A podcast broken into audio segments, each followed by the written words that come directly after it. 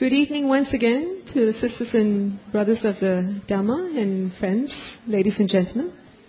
Uh, first of all, I'd like to uh, also extend a warm welcome to the chairman of the Buddhist Lodge, uh, Mr. Lee Bok Guan. Can we uh, uh, welcome Mr. Lee Bok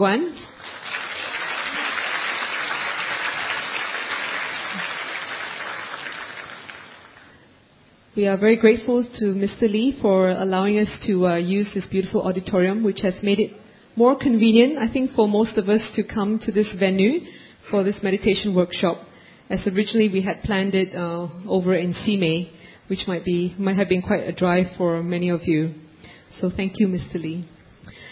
Well, and of course our uh, special uh, patron, spiritual patron and teacher, uh, Ajahn Brahm, who is on his way to another country. And the good thing about being Singapore, we are on the crossroads. And his favorite airline is none other than Singapore Airlines.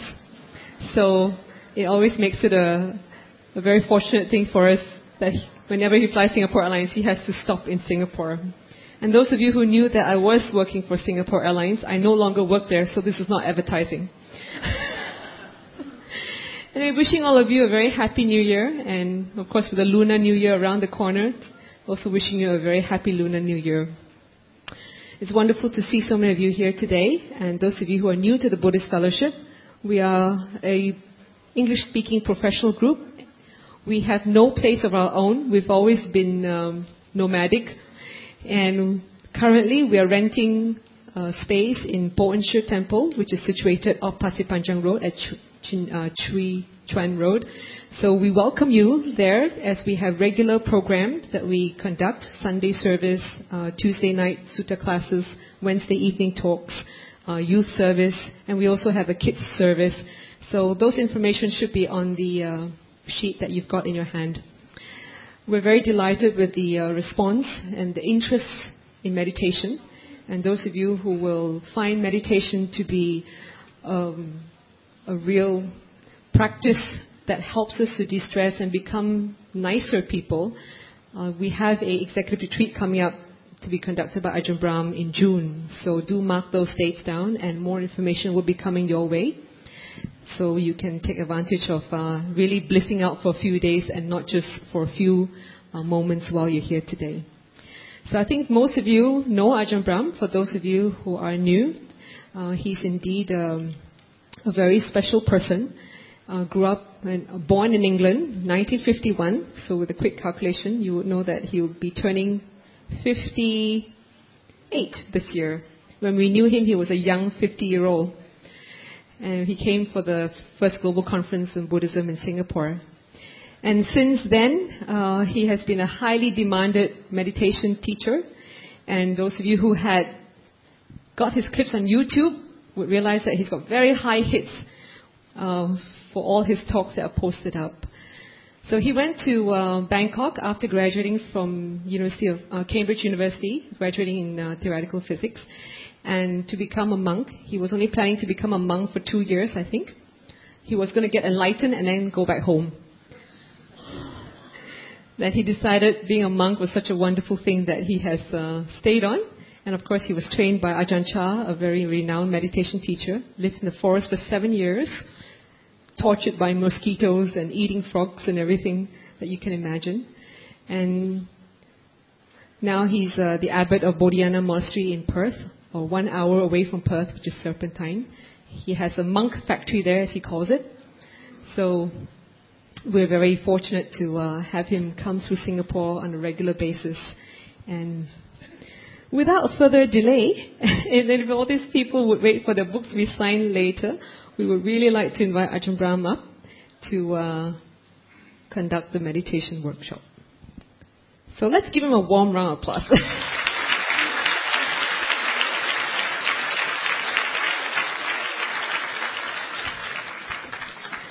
Thank you, Ajahn. So let's get ready for a blissful evening. Okay, hello everyone. Welcome. so now is uh, the time we're going to do some meditation in a few minutes. So for first of all, uh, just say a little few words about meditation. It's just a lovely, easy thing to do. Um, how to meditate is like how to relax. So sometimes that we don't know, uh, we know how to relax the body, but to learn how to relax the mind in exactly the same way we relax the body, to learn how to let go of things, not to stress, to loosen any tight places, just to allow things to hang loose. And that way that when you relax the body, it's like having a massage or having a spa.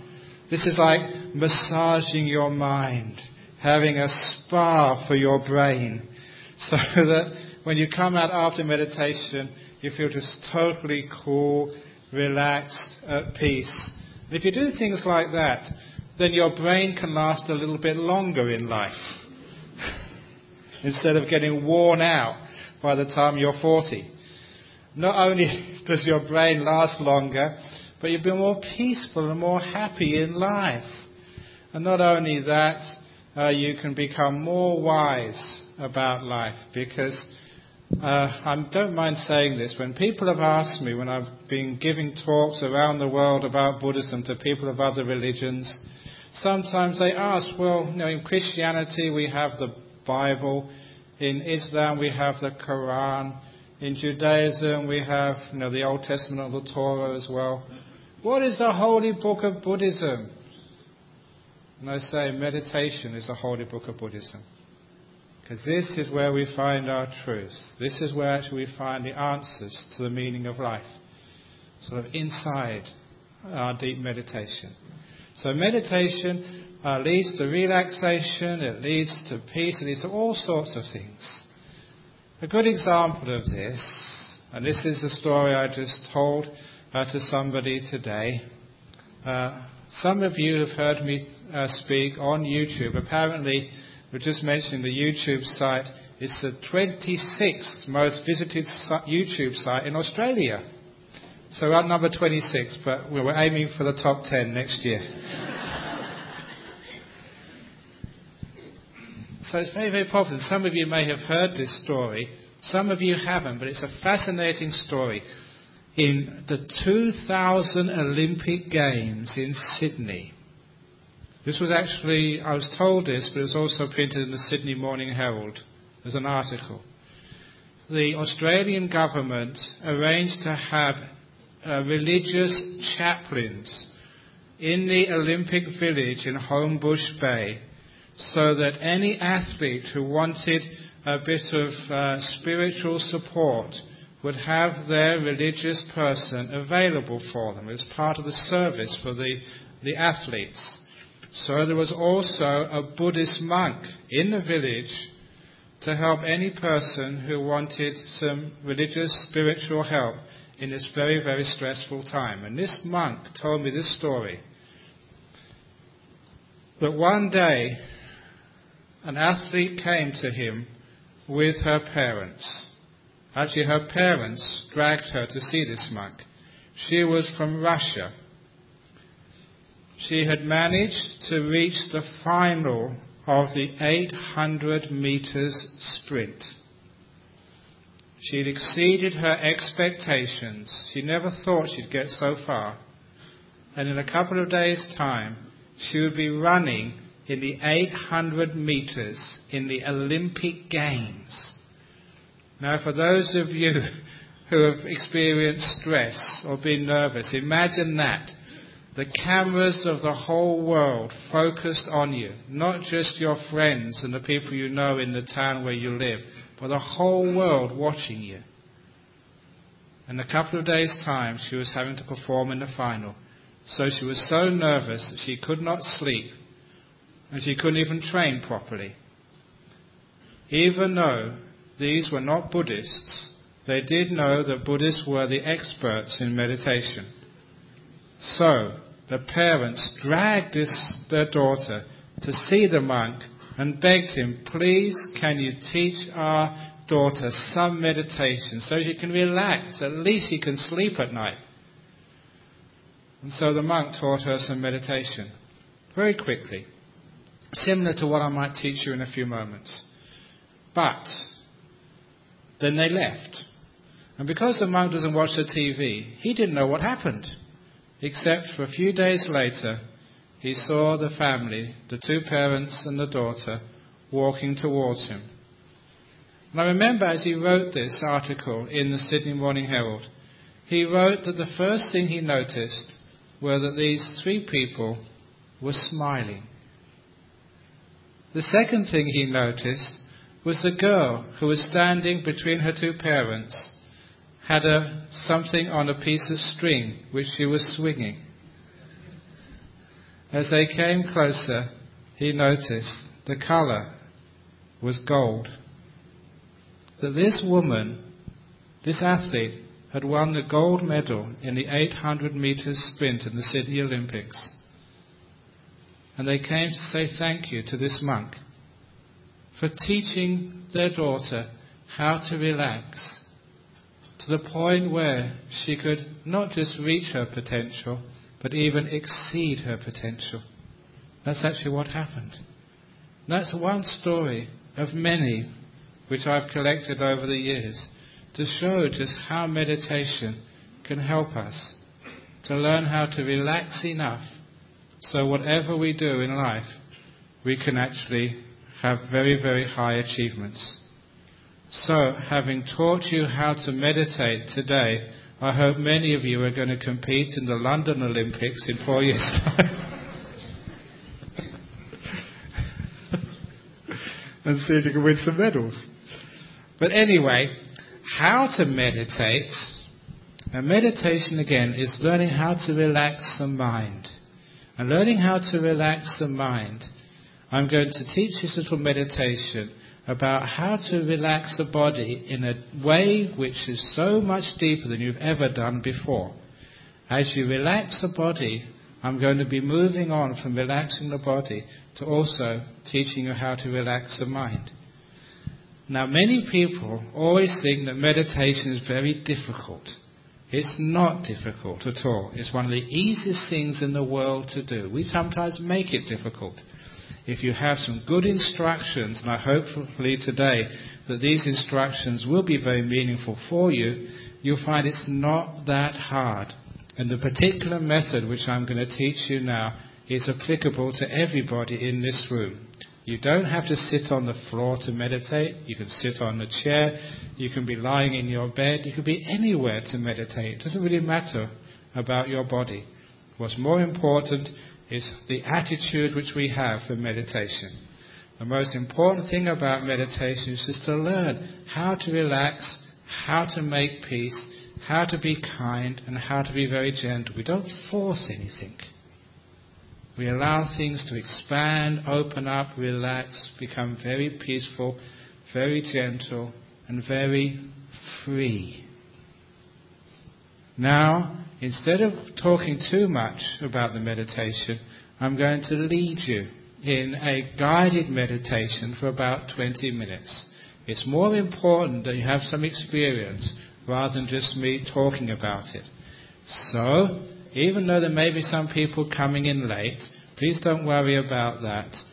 Now I want you just, to, as you're sitting down, you can be sitting like I'm sitting or sitting on the chair, it doesn't really matter. If you now just get yourself nice and comfortable, and in a couple of uh, maybe 30 seconds, I'm going to ask you to close your eyes and we can start this meditation. And please don't worry about meditation. I know sometimes some people, uh, because of some personal agendas, say meditation is very dangerous. And the answer always is it's much more dangerous not to meditate. More people go mad and crazy when they don't meditate than they ever do when they meditate. Meditate makes you very sane, very stable, very strong, very healthy, very wise. So, if you just sit down there, make yourself nice and comfy, and then we can start the meditation in a couple of minutes, seconds. Aha. Here we go. Okay, so when you're sitting down, I want you to first of all close your eyes.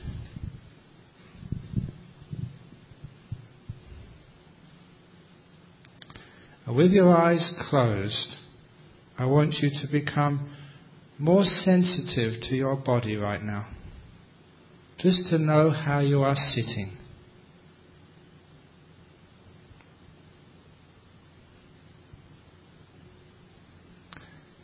Now ask yourself, is there anything I can do to make myself more comfortable?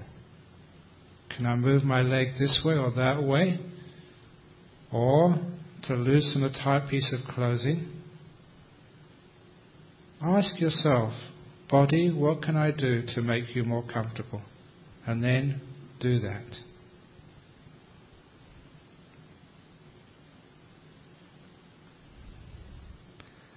The first one or two minutes when you meditate should all be about learning how to give quality time to your body and to make sure it's in a decent position. There is no magic posture for meditation. Everybody has their own posture. The one which works best for you.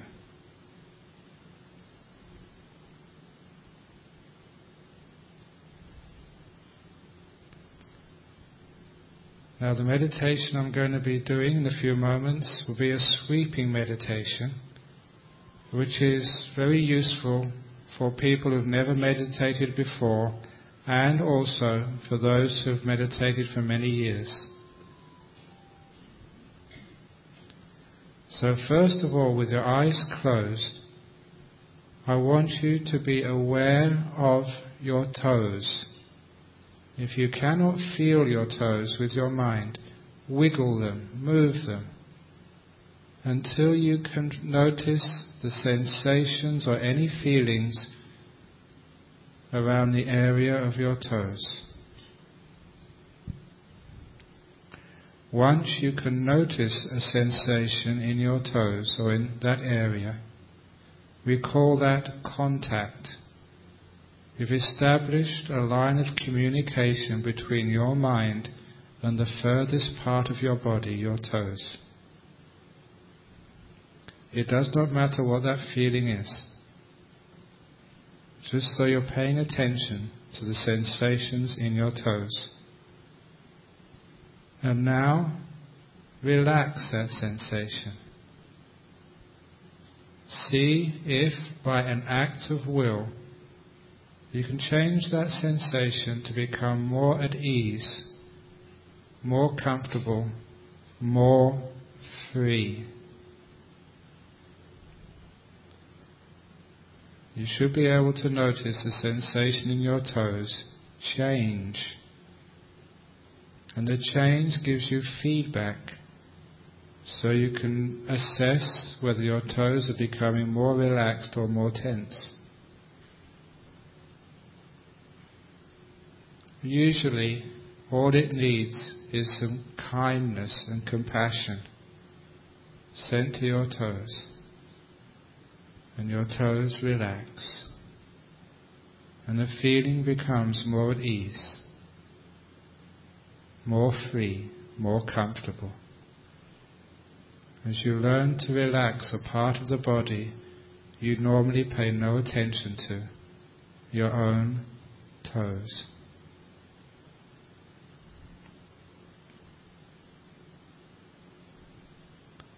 And feel them become more relaxed. And now move your attention up the feet until you can notice any sensation in either or both of your feet. Once you notice a sensation in your feet, we call that establishing contact. Now send kindness and peace to those sensations. And see if you can relax your own feet. You'll be surprised how you can change those sensations and move them to a place of more comfort, more ease.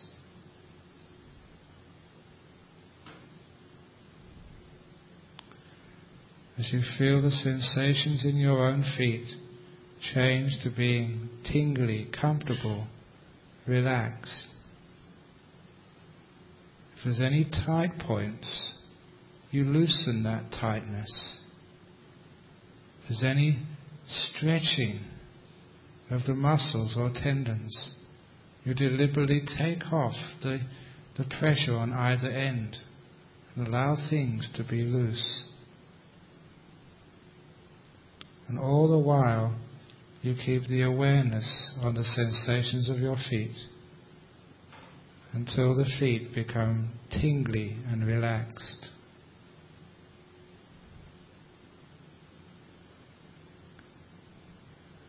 And once the feet and the toes are relaxed, move the attention up to your calves. Can you notice any sensation in the lower part of your legs? That's called establishing contact. Now, along that line of communication, send gentle kindness, compassion. It's as if the muscles, the bones, the skin in your calves, in your lower legs, are sinking into a very, very soft cushion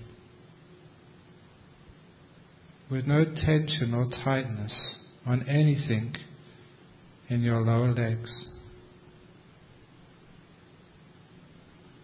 As you notice the feelings and sensations in your calves, change and move towards a direction of more relaxation. Taking away any holding, any tightness releasing, soothing, relaxing. Until the lower legs are also tingling with a sensation of relaxation. As you continue to relax the body stage by stage, now go to your knees. Can you notice any feeling, any sensation at all? In your knees. That's called contact.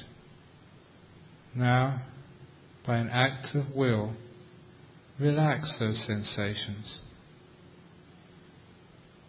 Expand any tightness, loosen any knots, until the knees too feel that they have been massaged as if they've been in a warm bath, expanded, comfortable, at ease. As you're relaxing the feelings and sensations in your knees.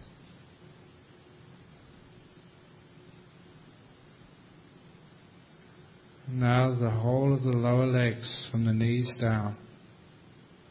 Loose comfortable, relaxed to the max. Now go up to your thighs. Can you notice any sensation at all, anywhere in your thighs? Once you have connected your mind to that sensation, that's contact. Now send compassion, kindness, metta to that feeling. Expand it, loosen it, free it. And notice the sensations in your thighs change. As if they too are sinking into a soft mattress. Similar to a feeling you have when you wake up after a deep sleep in the morning. You don't have to go out to work. You can relax comfortable, cozy. Now you have that feeling in your thighs. Just keep your awareness on the sensations in your thighs. Continue to relax them with kindness, expanding, easing, soothing.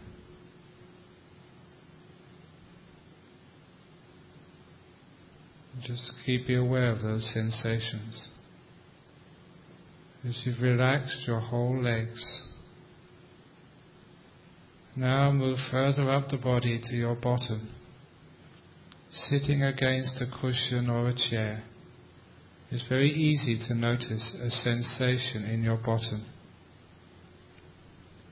That's contact. Now see if you can relax that sensation. Not necessarily by moving your bottom, just by an act of kindness, by an act of gentle willingness. You find you can relax even the pressures in your bottom, expanding, easing, soothing, freeing. So you're not holding, you're allowing all the muscles, blood vessels, skin to hang as loosely as they possibly can.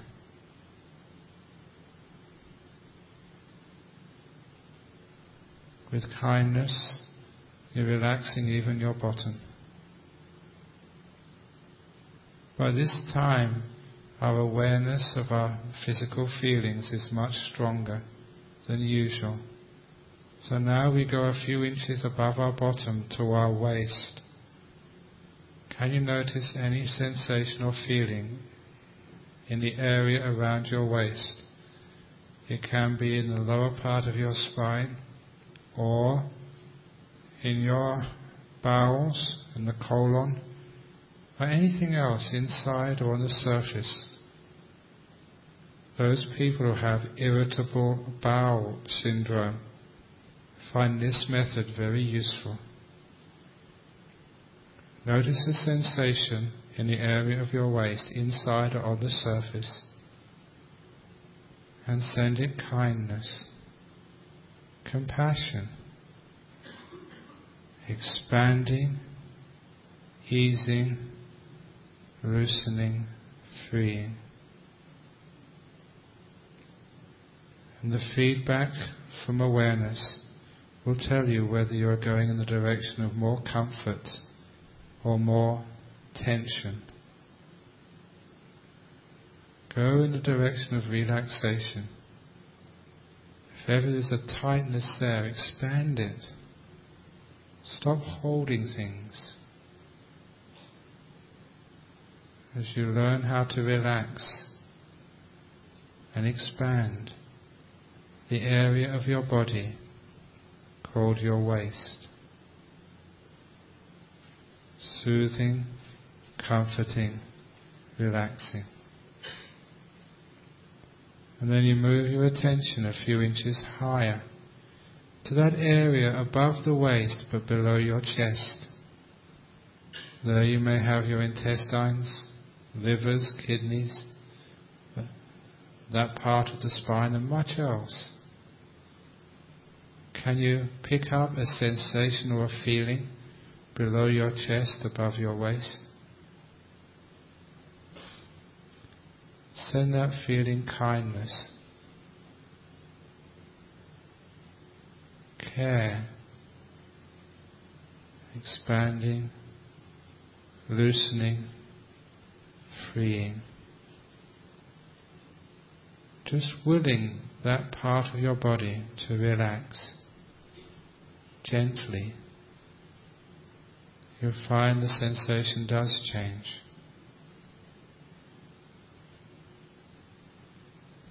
And even that part of the body starts to tingle with relaxation and comfort. Staying with the feelings in that part of the body until you've taken them to a part, place of relaxation you can relax them no further. And then you can move upwards to your chest. Inside we have the stomach a little bit above the lungs and the heart. For the women, you have your breasts, and this is a wonderful method for those with breast cancer or to avoid breast cancer. Can you notice any feelings and sensations in your chest area? You're aware of those sensations. Send them kindness. As much compassion as you possibly can generate. As if your mother was looking over you, smiling, caring. So you feel so relaxed. And all those sensations in the area of your chest, in your lungs, your heart, stomach, breasts, upper back, relax to the max. Soothed, expanded. So you're not holding anything tight, you're not pulling at anything. If there's any tightness there, it's like two people are pulling at the ends of a string. You tell them to let go. So the string sags and is no longer taut. Instead is relaxed, loose, at ease. As you relax the whole area around your chest.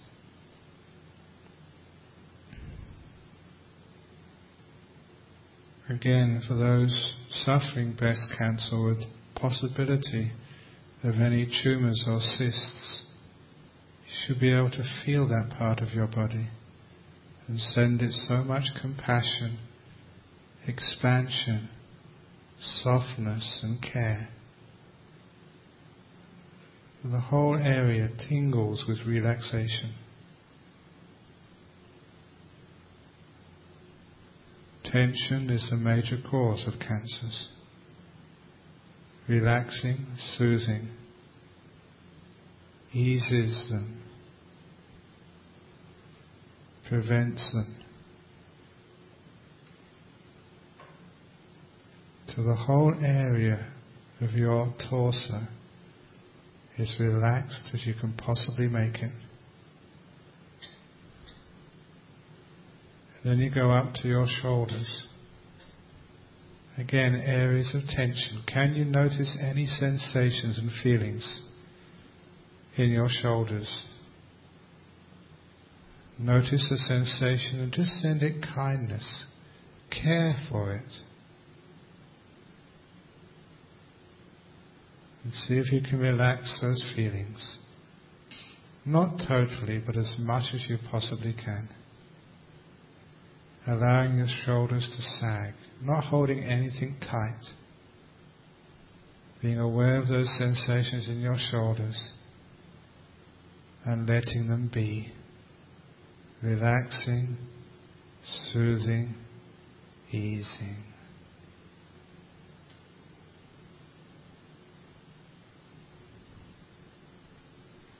There you go down your arms to the upper arms, including the elbows.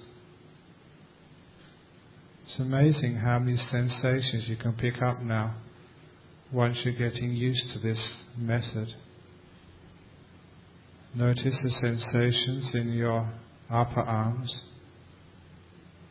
and be kind to them. Relax them. Expand them.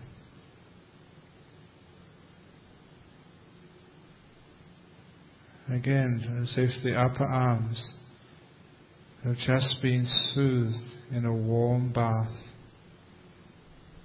So the muscles are all loose, ten, not tense, relaxed to the max. Now do the same with your lower arms, including your wrists. Can you notice any sensations in your lower arms and wrists? That's called contact, establishing mindfulness in that area. Now send those sensations, gentle kindness. And everything expands, loosens, and relaxes.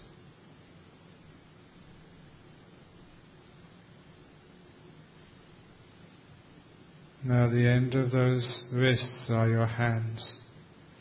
There are so many nerve endings in the fingers and palms it's easy to pick up a sensation. Can you notice any sensation at all in your hands? That's establishing contact between your mind and your hands. Along that line of communication, send kindness, peace. And you may notice the sensations in your hand change. Become more at ease, more relaxed.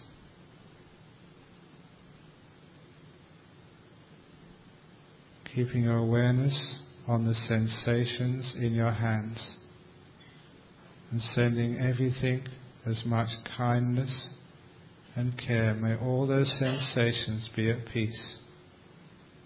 May my own hands relax, expand. And you find you can relax your whole arm from the shoulders down to the tips of your fingers until they too are tingling with a deep sense of relaxation. From the neck down, your body is more relaxed than you've ever been today. Just above the shoulders is your neck, your throat, the larynx. Some people have coughs. Pick up any sensation you have in your neck or your throat. Establish contact between your mind and that area of the body. And just send kindness there. Don't try and stop the coughs or the irritation. Just soothe it with kindness. Relaxing everything. Not trying to control things, but freeing everything you possibly can. Just focusing your whole mind on your neck and throat, sending it peace, sending it care, until that too starts to relax.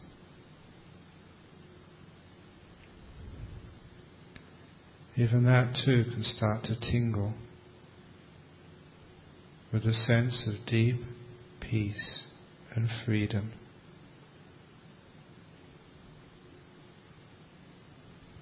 Now you move to the front of your face with your attention. Can you pick up any sensations around your mouth or around your eyes? Relax those muscles as much as you can, still with your eyes closed. See if you can bring those facial muscles to a deeper state of relaxation by establishing contact between your mind and those muscles and then sending soft compassion.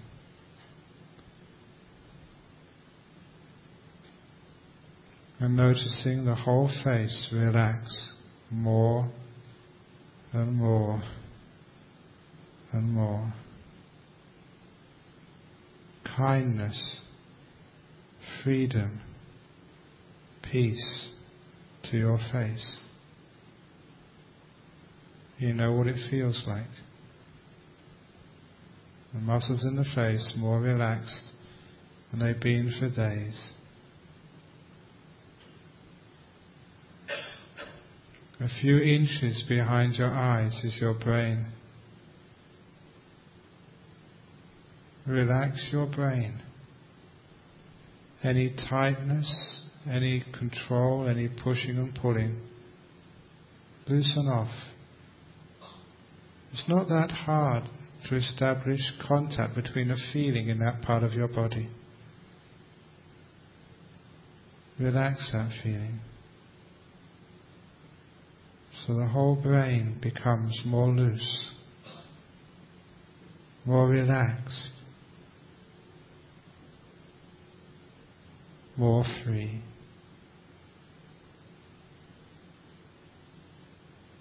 Now you've relaxed your whole body from the top of the head to your toes.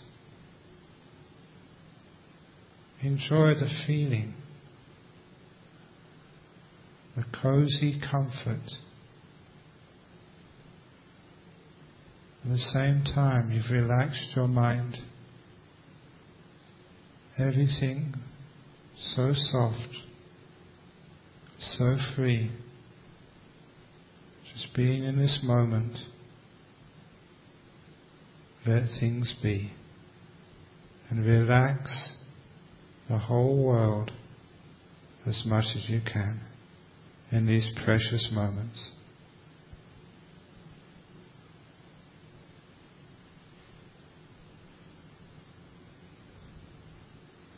Before you open your eyes, how do you feel right now? Has there been a change from when you started to this moment we call now?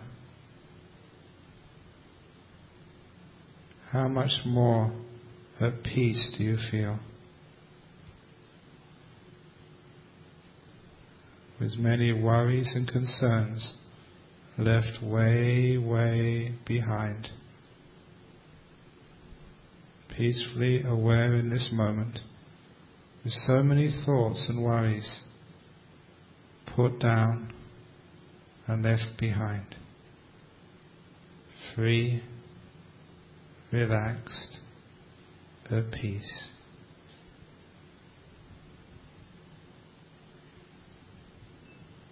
How do you feel?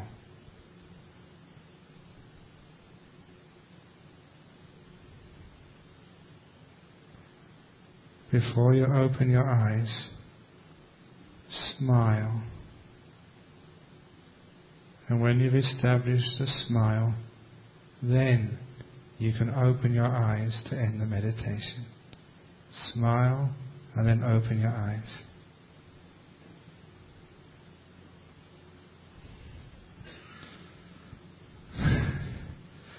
There we go. So as you see, meditation is not that hard. All we need to do is learn how to relax. Sometimes when people try to meditate, oh, it's like just uh, their job. It's just another thing which they have to struggle with. And if you try and struggle, you know, with your mind, you just get even more tense and just more upset. But when you know how to meditate, all meditation is is learning how to relax and enjoy this present moment. There's a few little tricks in that sweeping meditation which were quite important. One of them was when you're focusing on sensations in your body, you're actually focusing on things which only exist in this present moment, just now.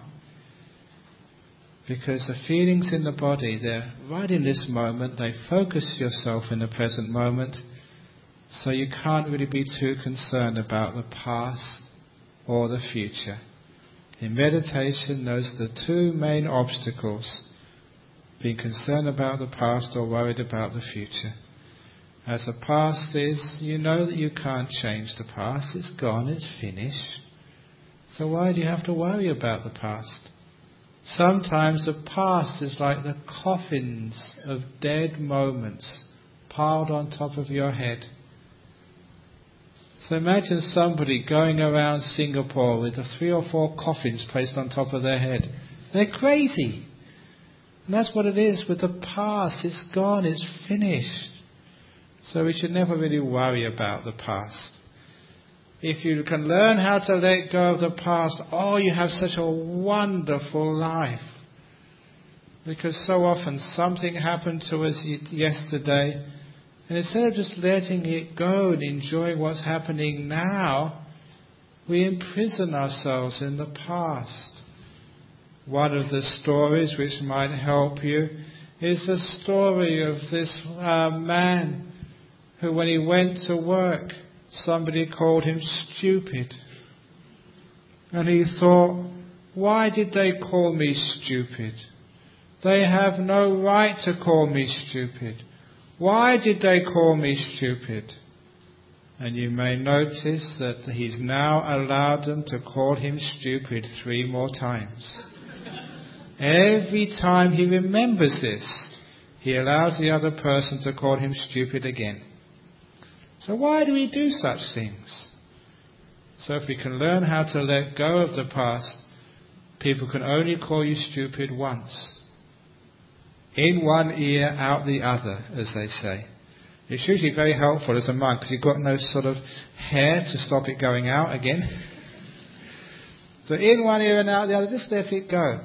With a little bit of training, we can do that. And this actually helps because when we're focusing on the feelings of the body, we're letting go of the past. And as for the future, where is your future made? When is the only time you can do anything for your future? Now. Here, right in this moment, you're building your future. So if we take care of this present moment, the place where the future is made, you're doing the very, very best you can possibly do for your happiness, health, and well being for the future. But every time you wonder about what's going to happen tomorrow, or what should I do next week, then you are neglecting your future. Because you're neglecting the place where the future is made and built right now. So remember that. If you really are concerned about your future, your health, well-being, prosperity, now is the time. You should focus on because here is where your future is made. So understanding this, we very easy to get into the present moment, just be here and now. And with the feelings in the body, you can do that. If the feelings in the body don't work, another way of focusing yourself in the present moment is listening to sounds. The sound of the aircon. So that focuses you in the present moment. Or the sound, if you're outside, the sound of the birds, or the winds in the trees, or even the traffic. It focuses you in this moment. So learning how to listen to sounds is another way, as well as the feelings in the body, of focusing. So here, when we're watching the feelings in the body, we come into this first stage of meditation, which I call present moment awareness. But it's not just being in the present moment. We're adding the very important ingredient of kindness, compassion. This is one story, I'm sure I've told this before. I give so many talks all over the place. I don't know what I've said in the last talk. But one or two years ago, I was at a conference and uh, meditation is so popular throughout the whole world that there's so much research being done on the power and effect of meditation. And this fellow, uh, Professor Philip Goldin from um, Stanford, you know, Stanford University in Palo Alto, California. Uh, professor Philip Goldin, he's just a professor of meditation. He's like a psychologist, uh, doing all these experiments on meditation. The experiment which he did was to take a group of students, split them into two groups, and one group he sent on a meditation retreat for one day. And the other group he sent to a spa for one day. At the university, you know, a spa, you know, with massage and hot baths and aromatherapy, you name it, you can do that in the spa for one day. At the university's expense. You know, Stanford's a very uh, wealthy university. Because he wanted to find out what makes people more relaxed meditation or going to a spa. And when they came back and he tested them out, it was very, very clear that those people who went to a spa were far more relaxed.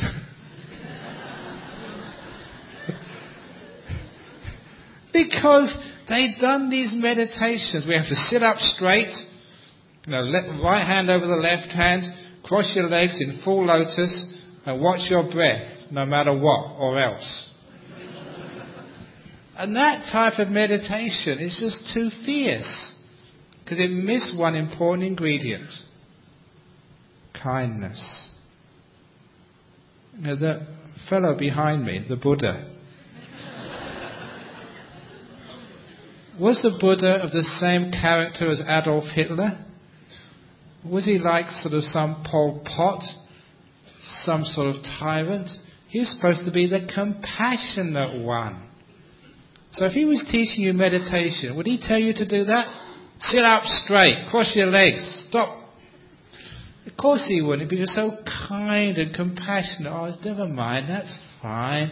If you want to sort of go to sleep, that's okay. Never mind. Because the Buddha, compassionate, remember?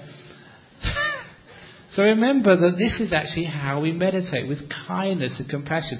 And that was the reason why those people, so I asked him afterwards, what type of meditation did they do? Did they do fierce meditation? Instead of this very gentle and peaceful, kind meditation. So remember, you have to have the magical ingredient of kindness in meditation. Being kind to this moment. If you're kind and gentle to this moment, then the moment stays with you. That's why doing this little sweeping meditation, you're just sweeping the body, sweeping your mindfulness through the body, and every time you're being kind to those feelings, caring for them, being gentle, relaxing them. Did you notice that after a while, many of you found it very easy to notice those sensations? They were actually quite pleasant. They were relaxing.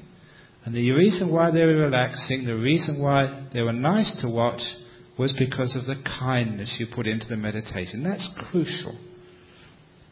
So you're kind to it. For those of you who do other forms of meditation, such as like the breath meditation, or any other type of meditation, please be kind. Because if you're forceful, you'll find you can't stay in the present moment. You go thinking, wandering, or whatever. Now, you know, sometimes people watch the breath. Can't breathe again. it's just like some sort of concentration. It's like being in a national service. This is not national service. Is not military. This is like Buddhism. This is compassion, kindness, relaxing. So remember, when you're even watching the breath, let the breath go in naturally and calmly and gently. I know that sometimes people who do breath meditation, I won't teach this now, there's only so much you can teach in a couple of hours. But when you do breath meditation, sometimes people they begin to watch their breath go in, go out, go in, go out, and it, they lose it somewhere. They don't know where the breath was lost, where they dropped it.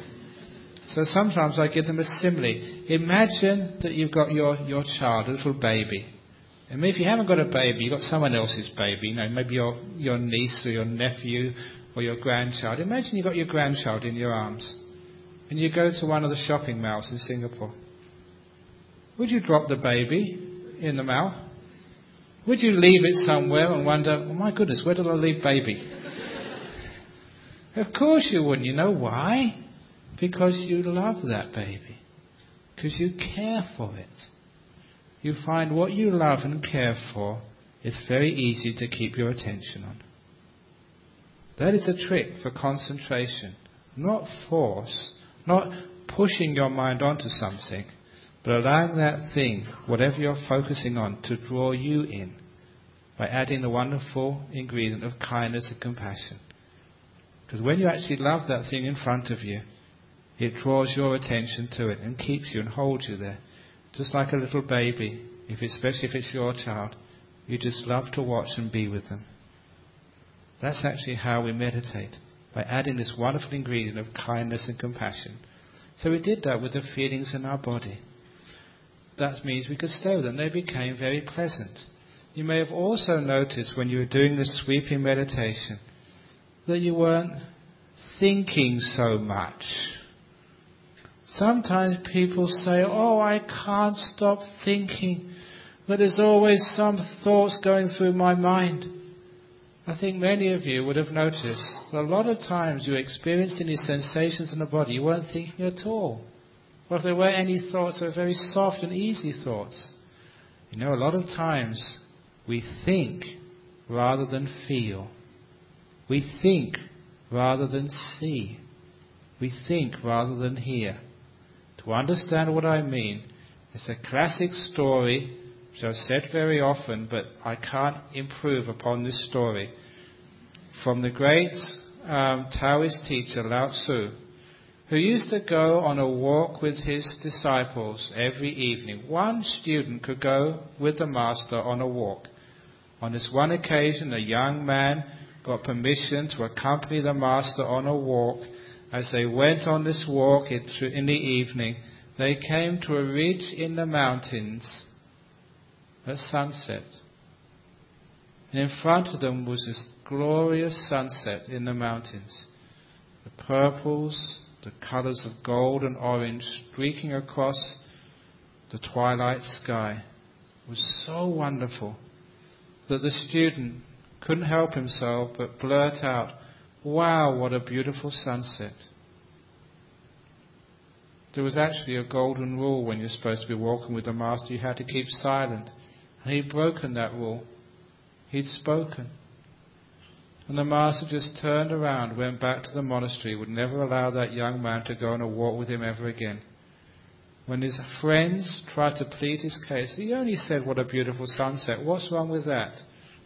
The Master responded that when that young man said, What a beautiful sunset, he was not watching the sunset anymore.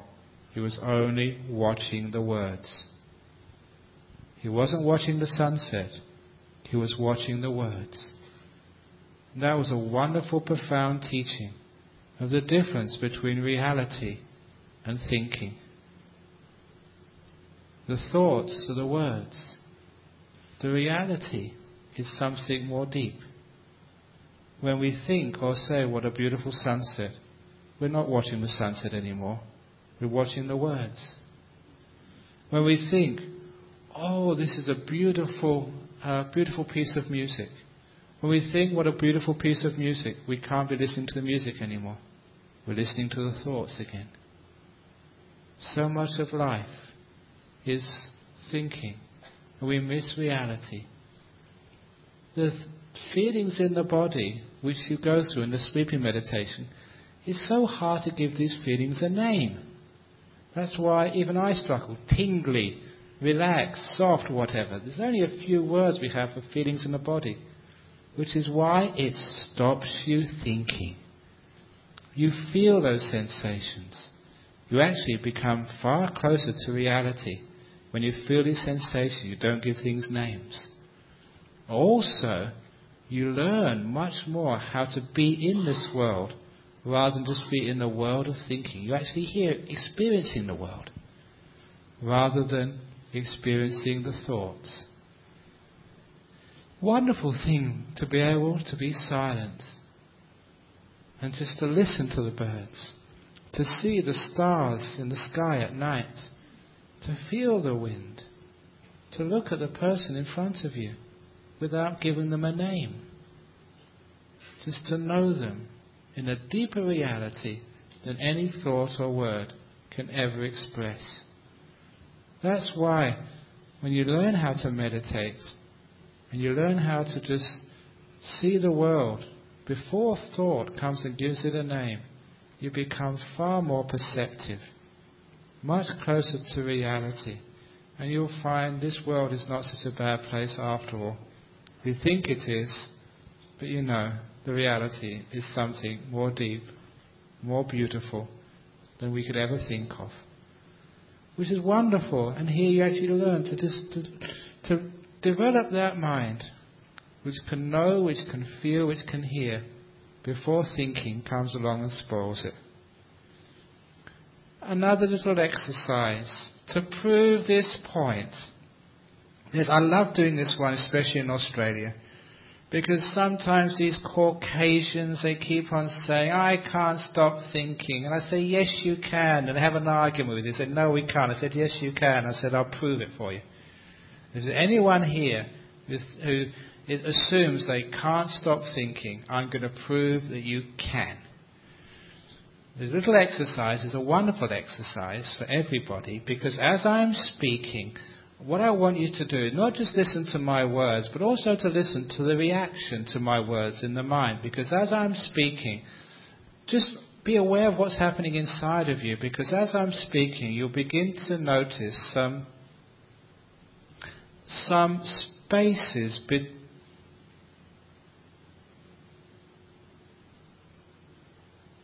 between my words. In those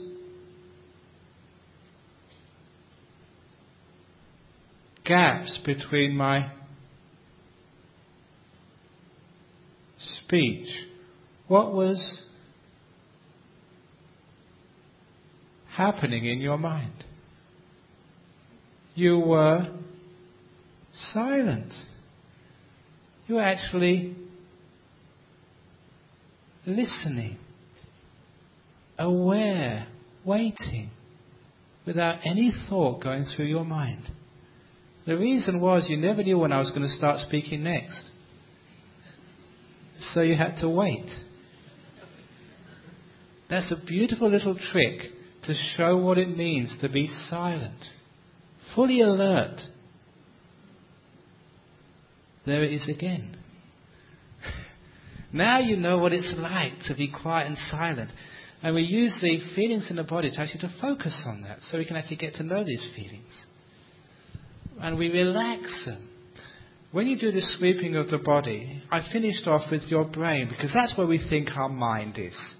You're up here.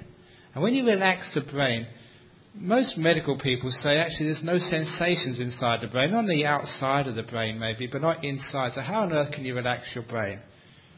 But you did. Because just the will to find any sensation somewhere which relates to what you think is your brain and your mind, and just putting some relaxation, some kindness there, you find actually the brain does relax, and with it your whole mind relaxes. When you can learn how to do that, a very simple way to actually to take away all the burdens, the pressures, the difficulties which you face in life and just relax your mind. Why we do this? Because we overburden our brain so much by thinking day and night. In the sutras, the Buddha said that our brains, they're like uh, a fire during the day and smoking at night, always hot.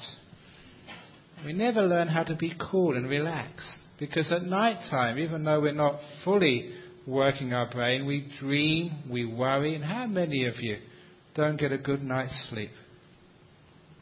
Because the worries, the concerns which you have, you take into your sleep state with you. No, mat- no wonder that when you wake up in the morning, you're grumpy. You haven't had a good night's sleep. Isn't it wonderful to be able to just learn how to relax before you go to bed at night? Relax so much that you have a really good night's sleep. So you wake up in the morning, sippity doo dah, refreshed. Let me out there. Get me to work. I want to and when you're playing soccer in the streets, you go for a tackle, and so often I'd just scrape the skin off my knee as a kid. And of course, you'd have blood and you'd be crying. And I'd go to my mother, and she would kiss it better. She'd put her mouth on that and give it a kiss, and the pain would go straight away and it would heal up. Nowadays, I think, my God, all those germs on an open wound. but it would always work. Because the most important part was because she was being kind. As my mother, she was loving me. And that's all it was needed.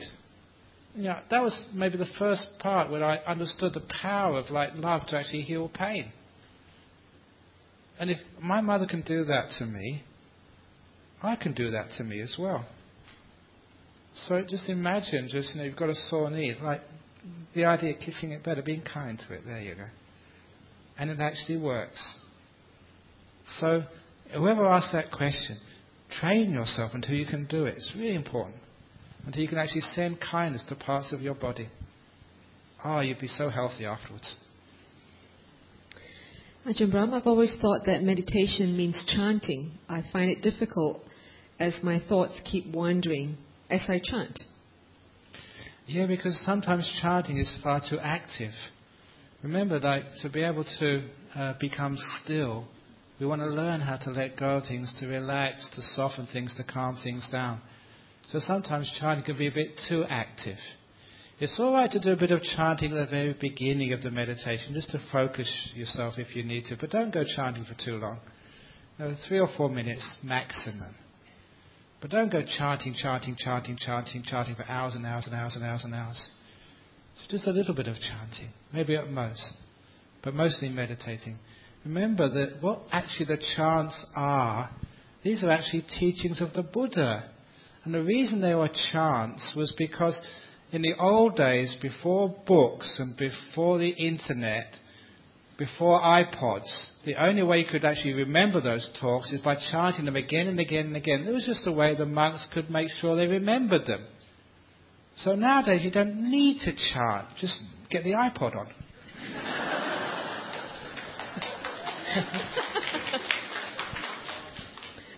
So practical. Ajahn, you said uh, to be, to live your life is to be happy and to feel free. Uh, but being new to Buddhism, I've always thought the Buddha always said life suffering, and it makes me feel very sad. no, he did. He said some people suffer, but then we're trying to end suffering. That's the purpose of Buddhism. To say, yeah, there is suffering, but actually, I, I prefer the other way around because if you read one of my, I think it was actually Open the Door of the Heart, it was in the introduction there, that I noticed this. If all these Buddhists are supposed to be into suffering, why are monks so happy? Have have they forgotten the Buddha's teachings about suffering? And again, some of the happiest people I knew were the Buddhist monks and nuns. And I realized afterwards that the third noble truth of the Buddha was like the end of suffering, which is happiness. The Nibbana Paramang Sukhang. Nibbana is the ultimate happiness. So these days, when I teach the Four Noble Truths, I start with number three first happiness. And the cause of happiness. Are you interested? That sometimes there's no happiness. We know that happens. Why is there suffering? So when we have the full Four Noble Truths, not just one of them, just suffering, but happiness, the cause of happiness, suffering, the cause of suffering. Then we understand that Buddhism is teaching, teaching about life and actually how to transcend that suffering. So by changing the order, happiness, the cause of happiness, unhappiness, the cause of unhappiness, we're actually keeping the core Buddhist teachings, just rearranging them for the purpose of marketing. it works. Ajahn Brahm, how do we refrain from falling asleep when we are meditating? You don't refrain from falling asleep. If you're tired, it's natural. So just allow yourself to fall asleep. You deserve it. so if you actually, if you do let, let it be, and you really relax, if you do fall asleep, you don't fight it, it doesn't last that long. Five or ten minutes usually. If you don't fight it, then you wake up afterwards. Because all it is is just the poor brain hasn't got enough energy. And it just needs to regenerate its energy. So just relax, be peaceful, be kind. And that way the energies will start flowing into the mind and you'll wake up. And the wonderful thing is when you do come out of the sleepiness in meditation, in the proper way, afterwards you're so peaceful, so alert. But if you fight sleepiness, when you come out of it, when you conquer sleepiness, you're tense and you're restless. So don't fight it that way. It's part of nature. So be kind to yourself. You're tired. You've been working hard. If you're sleepy, allow it to be. Whoever asked that question, you're not alone. There were six questions of the same nature. Ah, okay. And I'm sure there's about 100 people here who didn't ask it who probably do the same thing. If ever you come to any of our retreats, which we teach, you'll find the first couple of days, you say you can sleep as much as you want. because we call it in psychology sleep deficit. Ask any psychologist, any doctor, because we don't sleep enough, and when we do sleep, we don't sleep deeply. Usually in the retreats which I run, as Angie knows, the first couple of days, I think the last one she went in, she couldn't believe how much she was sleeping because she deserved it. She works too hard. But after a couple of days, you catch up on your sleep, and you really relax, and you can sleep as much as you want. You don't feel guilty about it. Wow, that's such a relief. You mean I can get up sort of just before breakfast? Yes, and you can go to bed after breakfast as well. Oh, this is bliss. And after a couple of days, you actually catch up and you want to get up early because your body's refreshed. So don't force it. That's true. It's, it's a sleep therapy as well. Whenever you go to Ajahn Brahm's meditation retreat, you never feel like you have to wake up at a certain time, and there are no bells, so you can just sleep and sleep. So usually I don't wake up early. Another question. I would like to know whether the light that I see during meditation is an imagination or a sign. Okay, 99% of the time, if you see a light in meditation, it's called a nimitta. It's just part of the whole process of meditation. Uh, what happens is when the five senses of seeing, hearing, smelling, tasting, and physical touch get very still, they disappear. What comes up next is the experience of the mind. And that's nearly always experienced as seeing a beautiful light. Maybe not a beautiful light at the beginning, maybe just a dull light, but some sort of light. But very often a very beautiful light and very powerful. And there are sometimes of colours which you don't see in the real world, but are real colours. For you, it's the mind sees these things. This is the nature of the mind. This is when you get to the really juicy part of meditation. when sort of everything gets so still, you get some really fantastic mind states. When those come up, don't get afraid. Don't sort of try and uh, reject them. This is part of nature. Just go along with them.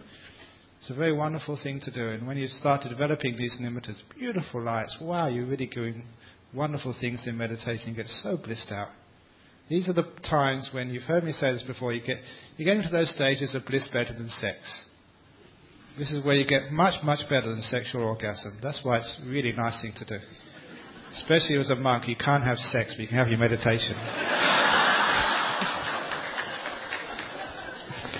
There are not many monks you hear that sort of words coming out of their mouth.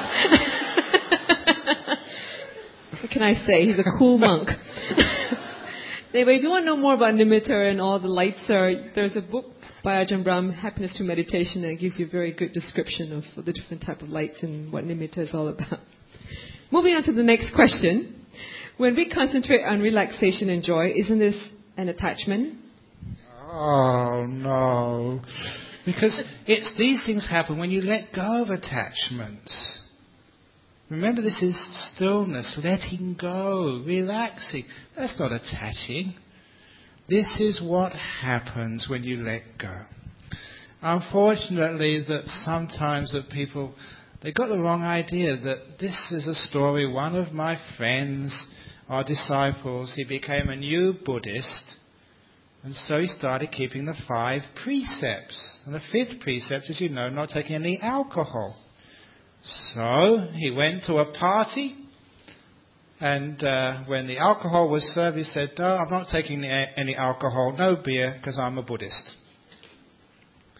Now, many people in Australia know Buddhism now. It's not a foreign religion anymore. Many people understand it but they don't understand it that well.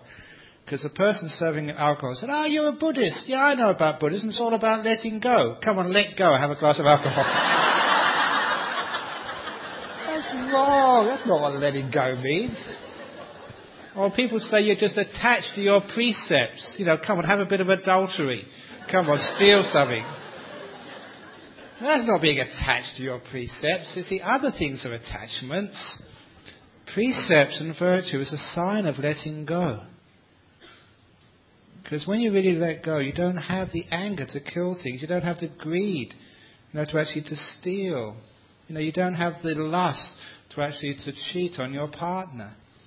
You don't have the desire to need to lie or to take alcohol. Everyone knows that alcohol is an escape. So you don't need to escape anymore. The same with meditation. This is just result of non attaching. When you let go and don't attach to things, you feel so free. You are happy. And this is what happens, the lights happen. These are a sign of letting go, a sign of non attachment. So this is what's supposed to happen. You're supposed to be happy when you get enlightened. It's a waste of time. If you get enlightened, you're miserable as ever. What's the point? So this is the fruit of letting go is the happiness and the peace. Okay. How can meditation help in labor pain? Oh, it's brilliant. How would you know anyway, Ajahn Brahm? I'm an expert on these things. Remember that you've lived many, many times. Not it's not, I wasn't always an Ang Mo. oh, quite low. so, that a lot of times, any pain, especially labor pain, number one, fear. So just relax and let go. Number two, you know, is sometimes we don't know how to relax our bodies. And sometimes it means we have to have injections to learn how to relax.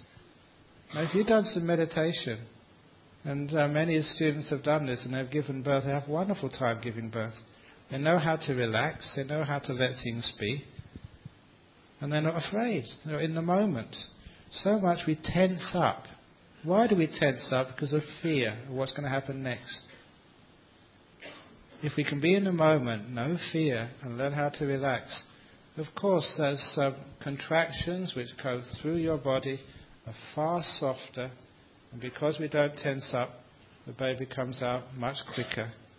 And people who have meditated through pregnancy, this is only anecdotal, but I've been teaching this for such a long time now.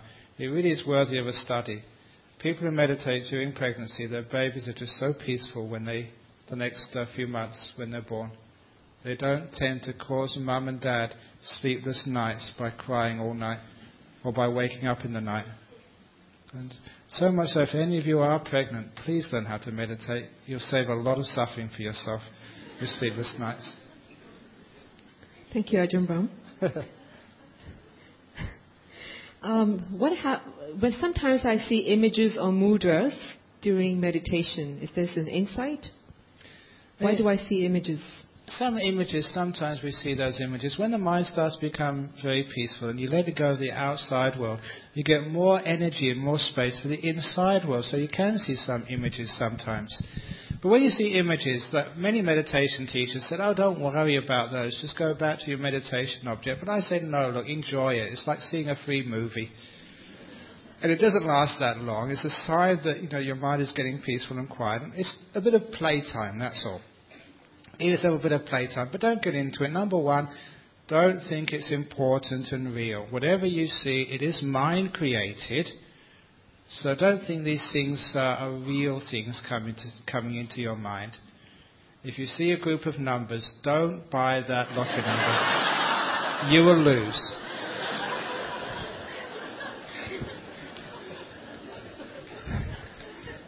okay. Must meditation be guided when you're a beginner, and will I go mad otherwise? No, I've been teaching for meditation for I don't know how many years. I haven't had any casualties yet. and I don't intend to start now. No one goes mad. You go mad when you don't meditate. I think you know that for sure. So you can have enough guidance. The most important thing with meditation this is why I've taught it to many of you, assuming that some of you may be beginners here. You just learn how to relax, take it easy, be kind, be gentle. If people become forceful and controlling and strive, then they can sort of create problems for their body and for their mind. And that, that's really not the right way of meditation. One of the sayings of the Buddha, and I love this saying, he said, Buddhism is a path without any groaning. No groaning. It's a simple, easy, peaceful, happy path. Not a path, mm, mm, mm, oh, it hurts. This is not groaning, not pain. It's like peace, letting go. And you should know that because most people understand this is the essence of Buddhism kindness, peace, compassion. No, Buddhism is never has been warlike. Know, we don't go out, we're not aggressive. But some people are aggressive to themselves when they meditate. And that's not Buddhism. So be kind, be gentle, and then there's no problem whatsoever. You can do it by yourself. Okay, and this is the last question. It's a very interesting question. Um, meditation has allowed awareness of the physical body, but what about the awareness of the feelings and emotions? Okay, the feelings of the body, if you're talking about the pleasure and the pain in the body, that becomes very clear at first when you're meditating. Because when we're meditating on the body, how do you know the body? By the physical feelings in the body. That's how we know the body. That's how we contact it. And as we get to know those feelings in the body, we use those feelings, the pleasurable feelings first of all, as a path towards stillness and peace. The more peaceful we get, the more stillness we get, the more awareness we have, the more penetration we have. And that's actually where we start to get our wisdom from. A good example of this, and this is a story which I tell in every retreat, but it shows you just the importance of stillness and actually understanding emotions and also understanding feelings and understanding everything. It's a story of the monastery where I live in Australia. It's on top of a hill. And as the usual um, tale goes, we chose to build a monastery on top of a mountain because tradition says that's where holy people live on top of mountains. So you never hear of holy people living in a swamp except for Yoda, the Jedi Knight. But that's Hollywood, and we're in real life. So we're on top of a hill, and it's about two, it's actually 2.1 kilometers from the plain, the foot of the hill, to the top of the hill. For about seven or nine years, I forget how long now, when I first lived in that monastery, I'd always go up and down that hill in a car. One day, it was a beautiful spring morning, I had time, and I told the driver, let me off at the bottom of the hill. I'm going to walk up today. So I decided to walk the two kilometers up the hillside. The most important part of this story was as I was walking, I was so surprised I could not recognize my surroundings. And I've been up and down that hill for nine years. And I started to see things I'd never noticed before. And it was so surprising, I stopped. And when I stood still, I saw even more things I'd never noticed before. And what I saw looked very, very beautiful. Exquisitely beautiful. I started seeing lichen on the rocks and, and the tessellated tree trunks and little clumps of flowers and bushes which I never noticed before. It was so beautiful. And it was such a strange experience. I thought about that afterwards and I got this wonderful simile out. The reason why I could never see things when I was watching through the window of a speeding car, it's just basic science. To see things, light reaches the back of your eye, the retina, and forms a chemical image. When I was in a speeding car looking through the window, one image would form. Before it was fully formed, another image would come and dislodge it, and then another image. The image would never fully develop, and I never have time to explore it. So when I was actually looking through the car, I was only getting a fraction of what was out there. And the colours weren't deep, they hadn't time to fully manifest themselves. When I was walking, my eyes had more time. The images had more time to establish themselves and my mind had more time to explore them. I was literally seeing more. But nothing could beat just sitting, standing still and allowing my eye all the time it needed to form a full image and for the colours to be so rich, which is what happened. When standing still, the grass was more green than I'd ever seen before. And I see so many different textures and colours everywhere. It's exquisite. Now that's obviously you can understand with the nature of the eye how that work works. Now you can understand with the nature of the mind. Most people live their lives as if in a speeding car looking through the window. That's called your life. When you're in a speeding car looking through the window, you only see a fraction of what's out there. And what you actually see is washed out. The colours aren't rich, the feelings aren't full because you have no, no time to actually to fully manifest those feelings or explore them. When you go slower in life, you feel more, you taste more. Actually, food tastes more delicious when you meditate and you learn how to go more slow in life. Your food tastes more delicious. I know I shouldn't say this, but even sex is more delicious when you stop going so fast.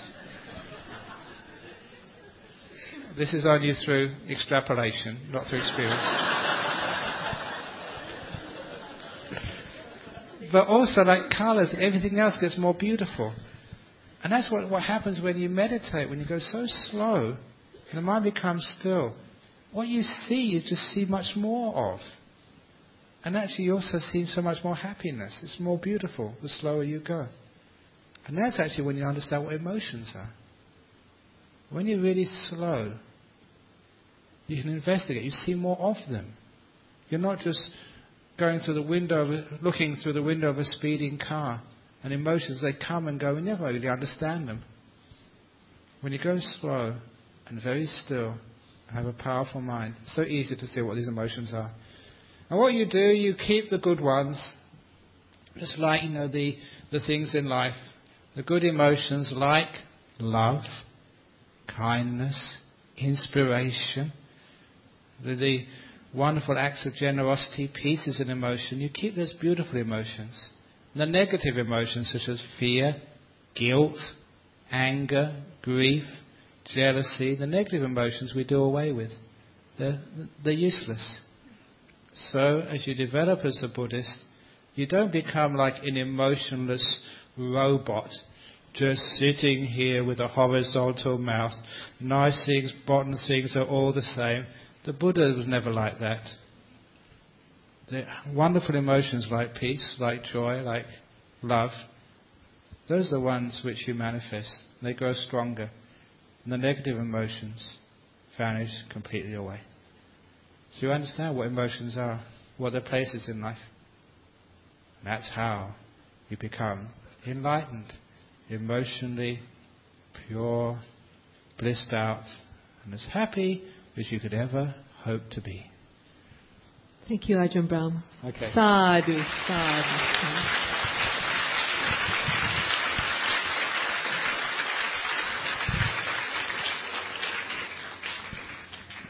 For those of you who've never been to the executive retreat by Ajahn Brahm, I'd just like to take this opportunity to explain to you the retreat is from the 13th to the 21st of June, and it's actually uh, in two parts. The first part is four and a half days, where it's a very, very soft retreat. It's what we call a five precept retreat. So you only need to observe five precepts. Uh, refrain from killing, stealing, lying, intoxicants, and no adultery. But you can sleep with your partner. So uh, you can also swim, you can go for golf, and you can even go for a spa. So that's a really soft retreat, and Ajahn Brahm will be giving uh, guided meditation as well as uh, teachings and Q&A uh, every day. Then the second part of the retreat would be the more serious retreat where you will observe two more precepts, and that is no music or entertainment and uh, no makeup or any beautif- beautification items. So that means no um, deodorant either. That's that way you really smell your own body, and you practice uh, restraint. Deodorant's all right. Oh, deodorant's okay. Yeah, sure it is. Hey, that's a new one. No, it's not because it's it takes away the odor. It doesn't add more odors. Oh, okay. Be Told you he was cool. okay, uh, so that's out of kindness for other people. They don't have to smell you. So that's the uh, second part of the retreat where it's more serious, and there's also silence so there will be no speaking to each other. So that, uh, please let us know if you're interested so that we can contact you once the details are out. It's most probably in Thailand and uh, most probably in Hua Hin, but the details will be confirmed. In the meantime, if you'd like to attend a meditation retreat, Ajahn Chatamalo, who is uh, Ajahn Brahm's disciple, will be conducting a retreat during the May 1st weekend. And it's a weekend you can either stay at the Buddhist Fellowship Center or you can actually go home and just come every day for the meditation. We also conduct meditation courses, so if you're interested. And starting, I believe, in two weeks' time, please check the uh, exact date. Uh, we'll be conducting a introduction to Buddhism classes, so you're most welcome to come to those classes at the BF Center on every Wednesday evening, and that's free. We will be launching a degree program in Buddhism and Management, which is going to be um, affiliate, in affiliation with Mahachulalongkorn University. So that'll be starting later part of the year. More information will be given out at a later date.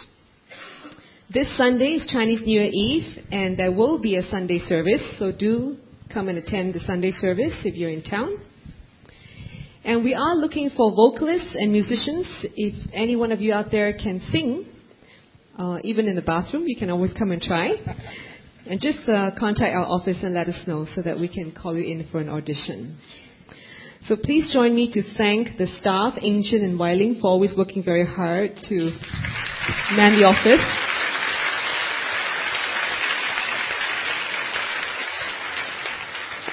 All the phone lines and all the events that uh, we hold. And of course, all the volunteers led by Brother Albert, all these uh, brothers and sisters in the green and yellow.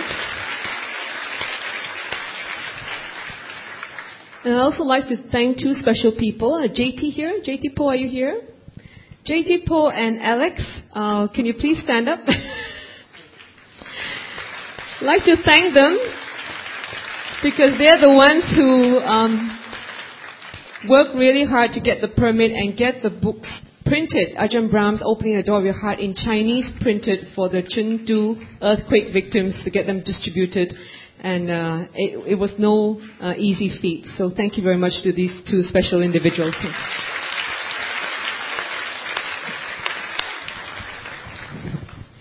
Okay, you may have uh, seen an envelope on, on the chair. We hope that you can uh, consider signing up GIRO in support of, um, of the cost of running the center as we have two full-time staff and we also rent the, the space from Poh Ern Temple. So we incur a 12000 to 15000 a month uh, cost. So we hope that you can uh, support the Buddhist Fellowship. As uh, you can see, we do a lot of uh, activities and events to bring the Dhamma and, med- and the teachings of meditation to everyone. So, um, and if you also like to make a donation to Bodhinyana Monastery, uh, which is Ajahn Brahm's monastery, you may tick it on the envelope and return it uh, with your uh, cash. But please don't give any cash to Ajahn Brahm. We want to keep him really good and pure. He doesn't touch any money. He doesn't have a credit card. He doesn't have a mobile phone. And please don't offer him massage chairs and all these uh, pleasurable things because you don't want to corrupt good monks. So, and he doesn't drive a car or ride a bicycle. so with that, I'd like to uh, request Ajahn Brahm to do a little short chanting in transference of merits, and especially to a member's brother who's just passed away, Richard Tan, a very young man. And also, I just heard that uh, somebody's um, uh, somebody who, who whose grandmother passed away, and his mother um, went into depression, and she just jumped as well and killed herself. So, in these times of uh, economic crisis and people having family problems, I think it's very important that we try to reach out and show kindness and compassion, so that we can, in fact, uh, touch their lives in a positive way. And most important, we know how to be happy, so that we can indeed help others. Ajahn Brahm, please. Okay, we do the Idam together. Idamenyatinang hotu sukita hontu yatayo. Idamenyatinang hotu sukita hontu yatayo.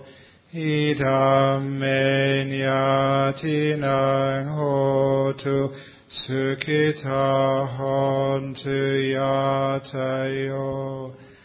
Sadhu. Sadhu. Sadhu. Very good. Thank you. Okay. Okay, let's do three prostrations. Those of you who are able, you can just bow.